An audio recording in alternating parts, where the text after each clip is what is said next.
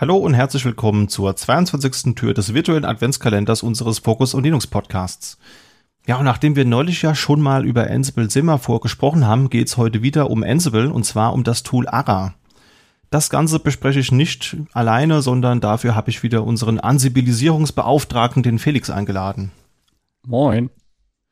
Ja, und wir gucken uns heute mal das Tool Ara an. Hast du damit schon mal gearbeitet? Ich muss tatsächlich gestehen, ich habe das hauptsächlich mal ein bisschen angeguckt und bei Kollegen getestet. Ich habe es aber noch nicht irgendwo verbaut. So. Aber das ist ja im Prinzip auch so ein bisschen die Runde, um zu besprechen, wann man das denn verbauen könnte. Und ich habe es auf jeden Fall für die richtige Situation im Hinterkopf, wie jedes Tool. Es ist ja mal wichtig, seinen Baukasten gepflegt zu haben, seinen Werkzeugkasten. Und ja, das ist auf jeden Fall in seinen Situationen ein cooles Tool. Sehr gut. Ja, also ich habe das im Labor schon öfters mal gesehen, habe das auch selbst schon eingesetzt und gucke mir das auch im Homelab gerade an. Also steigen wir am besten einfach mal an, was, was ist denn ARA überhaupt? Also ARA, ARA ist ein rekursives Akronym für ARA Records Ansible. Ja, ist ein weiteres Projekt, das sich mit Ansible beschäftigt. Da steckt keine Firma dahinter. Es gibt aber trotzdem eine aktive Entwicklung. Man kann sich da jederzeit auf GitHub mit einbringen, wenn man das möchte. Und das ist im Prinzip eine Anwendung, die verschiedene Metriken, Ausführungen und Informationen aus Ansible Runs eben speichert. Ja, also so, es ist egal, ob ich jetzt ein Playbook ausführe, ob ich so ein Ad-Hoc-Kommando habe, ob ich AWX benutze, ob ich Semaphore benutze, das würde auch gehen oder ob ich eine CI-CD-Pipeline habe, die eben Ansible-Runs ausführt. Oder auch wenn ich selbst Ansible-Rollen entwickle, beispielsweise in Test-Driven Development man ja mit Molecule. Also eigentlich all das, was ihr seht, wenn ihr minus v, v, v, v, v in euer Ansible-Kommando reindüngelt, das wird hier einfach zentral gesammelt. Das heißt, das sind so Dinge wie Datum und Uhrzeit, dann die einzelnen Tasks, die Return-Codes dazu, die Ausgaben, CLI-Argumente, die ihr an das Kommando angehängt habt, die Hosts, die da ferngesteuert wurden, sowie deren Stati und System Facts, also so Dinge wie CPU, RAM, Festplattenpartitionierung und so weiter, gefolgt von Ansible und Python-Versionen und eben Tags, die das Playbook oder die Rolle entsprechend enthalten. Das ist also wirklich sehr viel. Ja, die Frage ist, warum will man das sammeln?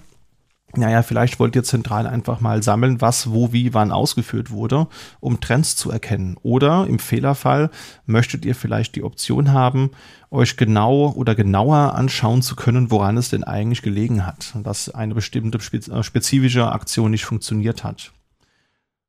Und das Schöne ist, das Ganze ist als Callback-Plugin implementiert. Das heißt, diese Informationen, die wir gerade erwähnt haben, die werden dann eben einfach beispielsweise in einer lokalen SQLite-Datenbank gespeichert. Das liegt meistens im User Home in dem Ordner .ara. Das wäre eine Option. Es wäre auch so die einfachste Option, wenn ihr lokal einfach mal was auf eurem Rechner starten wollt und da Informationen sammeln wollt. Aber ihr könnt das natürlich auch in einem Team benutzen. Ja, wenn man jetzt beispielsweise sagt, ihr habt irgendwo eine, eine VM oder einen Container, wo eben ARA drin läuft und ihr wollt da zentral die Informationen von allen AnwenderInnen aus eurer Gruppe rein loggen lassen. Das würde auch gehen. Dafür gibt es den sogenannten API-Server. Oder wie es auf der Webseite heißt, auch schon lange nicht mehr gehört, Single Pane of Glass. Ja, da hat das Marketing mal wieder richtig reingekickt.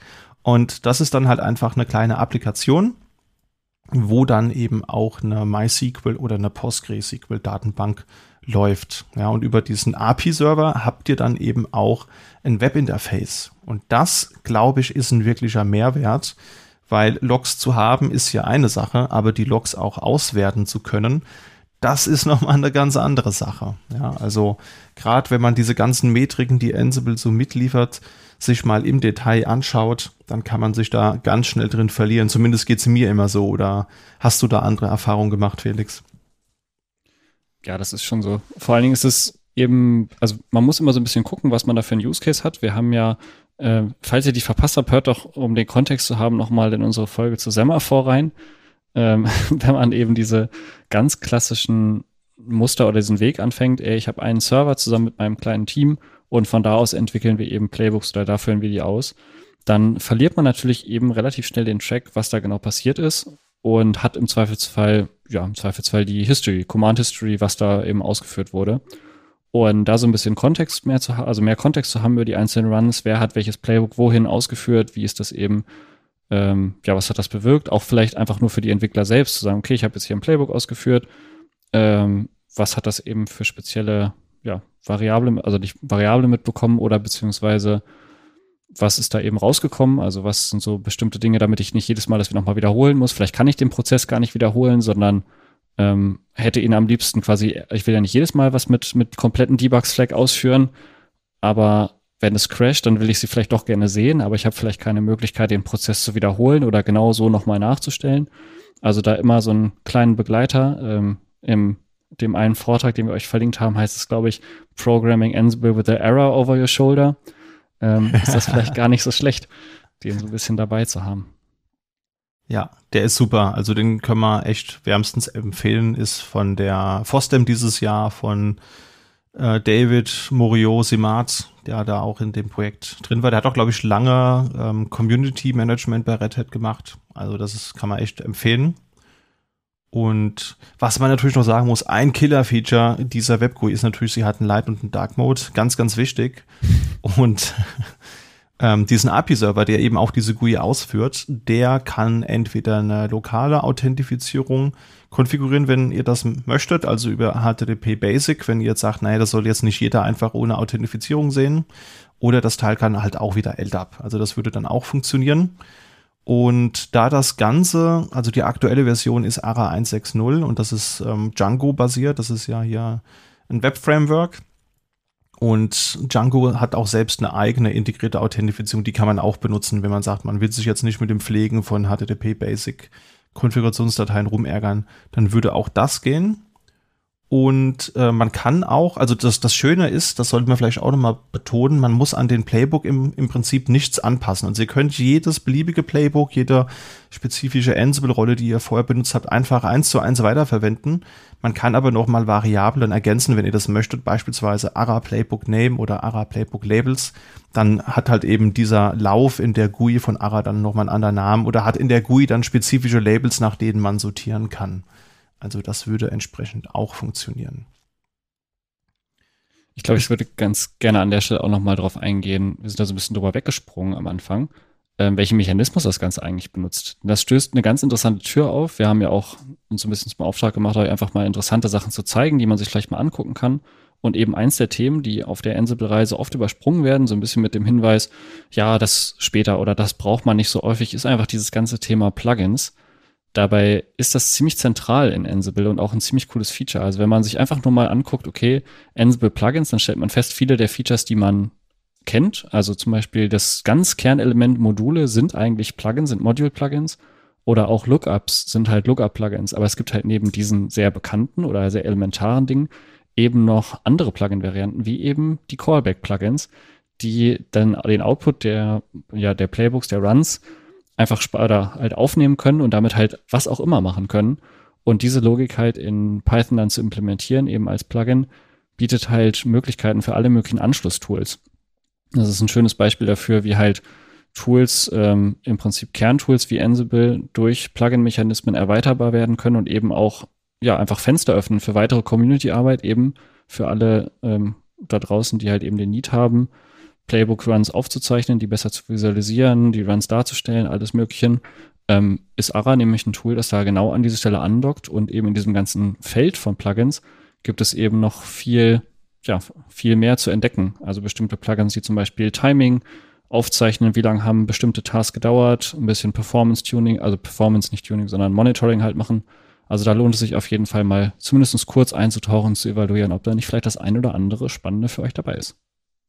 Absolut, ja. Also es gibt echt viele sehr nützliche Callback-Plugins. Also auch so Dinge wie Performance-Messung, wo du dann gucken kannst, wie viel CPU, wie viel Memory-Auslastung hat jetzt dein Playbook-Run eben verursacht, damit du auch rausfinden kannst, wo man vielleicht möglicherweise den Code ein bisschen optimieren könnte. Das ist echt ein Thema, da kann man auf jeden Fall mal reingucken. Das lohnt sich da mal, äh, sich zu belesen.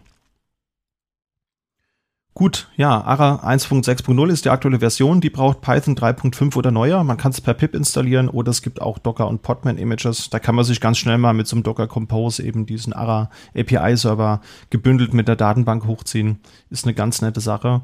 Und abschließend sei noch angemerkt, es gibt zwei CLI-Tools. Es gibt einmal das ARA-Manage-Kommando, das ist für die administrativen Tätigkeiten. Da gibt es beispielsweise das Prune-Command, was dann halt eben ähm, Inhalte aus der Datenbank entfernt, also dokumentierte Playbook-Runs, die älter als x Tage sind. Also man möchte vielleicht nicht, gerade wenn man das im Team einsetzt, im größeren Stil, alle Playbook-Runs der letzten sechs Monate aufheben. Das könnte, könnte ich mir vorstellen, dass die Datenbank dann relativ voll ist. Genauso kann man mit Change Password eben das Passwort ändern, was dann relevant ist für diesen API-Server. Aber das zweite Tool ist vielleicht ein bisschen nützlicher oder wird vielleicht häufiger benutzt. Das ist die ARA CLI und das gibt die Möglichkeit, die Informationen, die man über die GUI einsehen kann, auch auf der Kommandozeile einzusehen oder zu manipulieren. Das heißt, man kann dann so Dinge tun wie ARA Host List oder ARA Host Show oder ARA Host Delete, um halt eben die Hosts-Informationen, die man so gesammelt hat durch die Läufe, eben anzuzeigen oder zu manipulieren. Das Ganze geht aber auch mit Play, Playbook und Task. Also die einzelnen Elemente, die kann man jeweils eben entsprechend mit Delete, List und Show ansprechen beispielsweise. Das heißt, egal ob man die GUI präferiert oder lieber eine Kommandozeile haben will, man kann auf beiden Wegen die Informationen zentral sammeln und anschauen. Ist auf jeden Fall etwas, das ich jetzt mir mal näher anschaue und das ich jetzt auch im Labor schon im Einsatz habe und sehr nützlich finde. Und vielleicht hilft das ja auch dem einen oder der anderen da, da draußen. In dem Kontext, liebe Zuhörende, lasst uns gerne wissen, wie ihr dieses Tool findet. Habt ihr da vielleicht auch andere Erfahrungen mitgemacht? Habt ihr es vielleicht selbst schon mal im größeren Umfeld eingesetzt? Das würde uns sehr interessieren. Könnt ihr gerne auch gebündelt mit Feedback wieder per E-Mail an uns richten.